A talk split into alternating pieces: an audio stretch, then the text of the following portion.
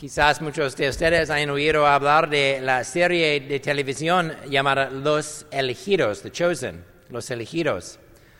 Ah, mientras que otras películas y series se, se, han centrado en convertirse en una biografía de Jesús, esta serie en particular intenta llevar la narrativa del Evangelio en su totalidad a la pantalla. En otras palabras, intenta no solo contar la historia de quién es Jesús, sino también de lo que hizo. Y en este caso, en particular, comenzar, en este caso, comenzar a llamar, como, como Jesús comenzar a llamar al pueblo de Dios de regreso a sí mismo. Los elegidos hace, que, hace esto al tomar una licencia literaria bien informada para proporcionar narraciones de fondo para los primeros discípulos de Jesús y luego retratar cómo actúan y reaccionan cuando Jesús predica, enseña, sana y declara que el reino de Dios ya está cerca. Ha demostrado ser muy popular y por una buena razón, una buena razón. Las representaciones de Jesús y de, sus discípulos, es decir, los elegidos, se sienten como personas muy humanas que podríamos conocer ayudándonos a experimentar el drama del encuentro con Dios en carne humana y su ministerio sanador y restaurador entre nosotros. Y por supuesto, se han hecho muchas películas y series múltiples sobre Jesús desde que el hombre comenzó a hacer películas. Y para mí, sin embargo, la película marcando el punto de inflexión la que ha hecho posible serie como Los elegidos, tiene que ser La pasión de Cristo de Mel Gibson.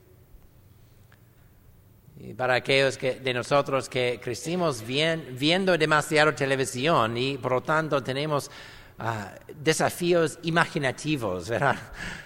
Esta película respondió a muchas de esas preguntas, como me pregunto cómo fue eso en torno a la pasión de Jesús. Y yo sé que mucha gente decidió no verlo, verla esta, esta película, porque los cineastas no se detuvieron en representar la violencia que sufrió Jesús. Pero si eres adulto y no has visto esta película, creo que deberías. Pero si eres, adulto y, eh, disculpe, porque si nunca has reflexionado sobre la pasión de Jesús tan gráficamente como la describe esta película, entonces nunca has meditado profundamente en lo que Jesús sufrió para salvarnos de nuestros pecados. la razón por la que creo que esta película fue un punto de inflexión es que fue una de las primeras películas que realmente mostró la plenitud de la humanidad de Jesús. Por ejemplo, la película comienza con Jesús en el huerto de Getsemaní, sufriendo en su agonía por lo que está a punto de soportar. Jesús es plenamente humano y divino, lo que significa que tiene tanto una voluntad humana como una voluntad divina. Y aunque la voluntad divina de Jesús es lo suficientemente poderosa para, eh, como para anular su voluntad humana en cualquier momento, nunca lo hace. Permítanme decirlo de nuevo. La voluntad divina de Jesús nunca anula su voluntad humana. ¿Y esto por qué? Para que el sacrificio de sí mismo de Jesús fuera realmente saludable para nosotros, tuvo que ser completamente obediente a la voluntad del Padre usando solo su voluntad humana natural. Por lo tanto, lo vemos en una gran agitación en el cuarto. Su voluntad humana, está resistiendo en toda su extensión lo que el Padre, el Padre Celestial ha planeado para él. Implora, suplica al Padre que haya otra forma de cumplir su voluntad, pero no lo hay. Y desde allí, es decir, desde el momento en que Jesús aceptó en perfecta obediencia la voluntad de su Padre, Vemos a Jesús en control completo. Cuando los soldados llegaron para arrestarlo en el huerto, Jesús no les ofreció resistencia e incluso ordenó a sus discípulos que estaban con él que hicieran lo mismo. Cuando lo golpearon, él no devolvió el golpe. Cuando lo interrogaron, no eludió sus preguntas, sino que les dio más de lo que pedían, es decir, más de lo que esperaban que les diera para condenarlo. Y cuando fue azotado tan despiadadamente, no les rogó que se detuvieran, sino que permaneció en silencio durante todo el proceso.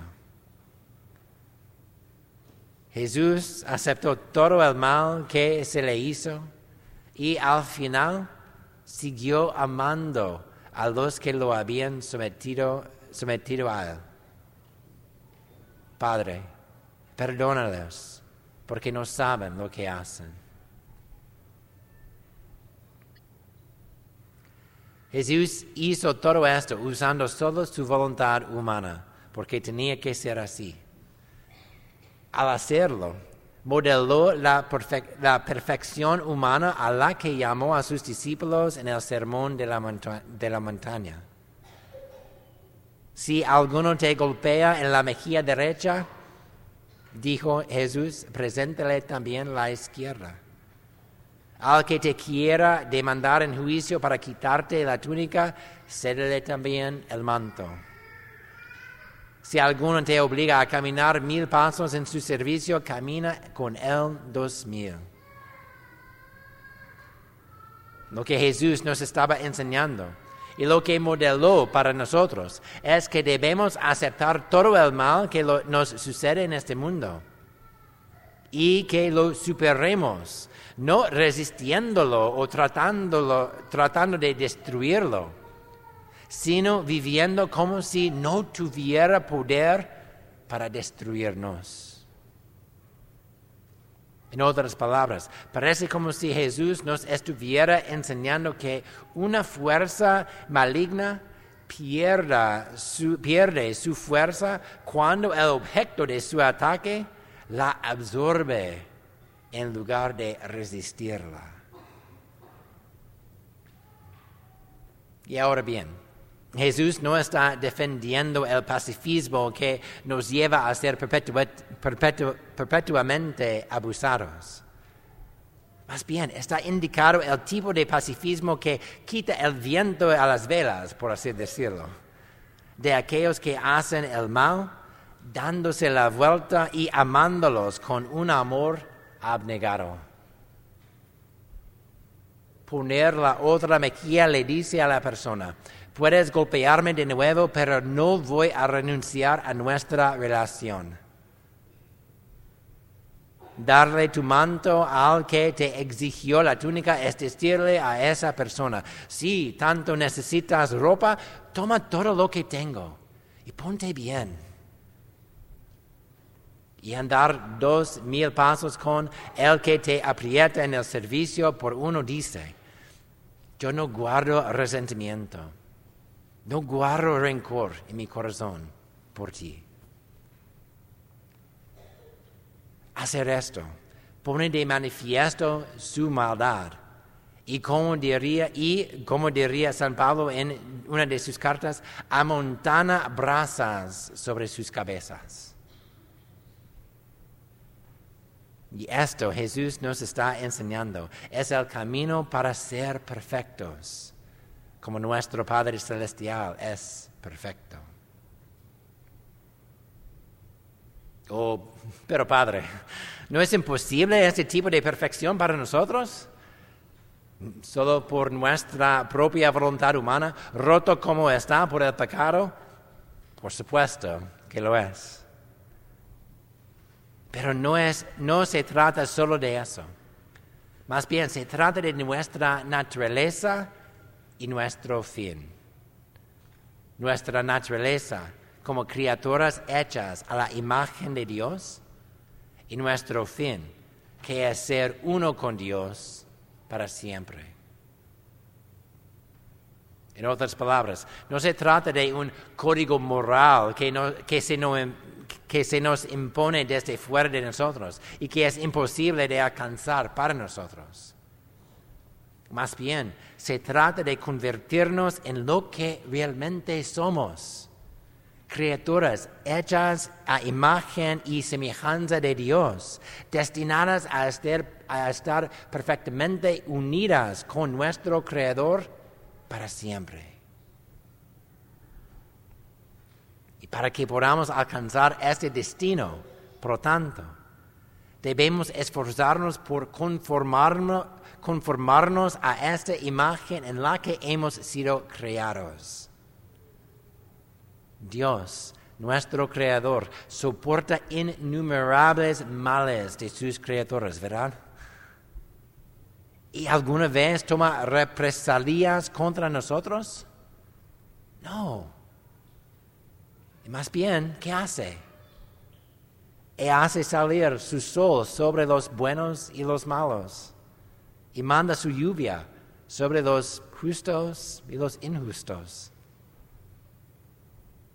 En otras palabras, a pesar de la forma en que ha sido tratado por sus criaturas ingratas, Dios sigue derramando generosamente sobre nosotros todo lo que necesitamos y algo más. Nuestro trabajo de perfección, por lo tanto, es esforzarnos por vivir este modelo.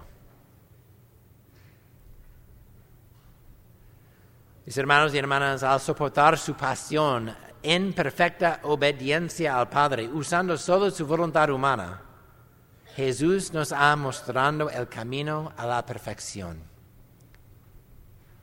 Y al darnos la Eucaristía, nos ha dado la fuerza espiritual que necesitamos para seguirlo. Digamos hoy sí a la gracia que nos perfecciona y así seamos transformados, o más bien liberados para alcanzar la perfección que nos espera. Nuestra comunión perfecta con el Dios uno y trino, Padre, Hijo y el Espíritu Santo. Amén.